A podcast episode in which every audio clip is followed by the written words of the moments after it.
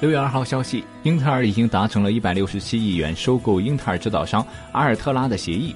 英特尔此举的目的在于加强自身在微处理器领域的竞争力。在将来，大型数据中心将更多的采用微处理器来为全世界的在线服务提供基础支持。英特尔给阿尔特拉股票百分之十一的溢价，付每股五十四美元的价格收购了这家公司。这次收购是英特尔保持自己芯片领域霸主地位的举动。谷歌、Facebook 这样的互联网巨头已经开始拥抱 GPU 在语音识别、图像识别方面的应用，在其他用到人工智能的服务领域也是如此。他们尝试将低功耗芯片安装在 ARM 架构上来组建数据库。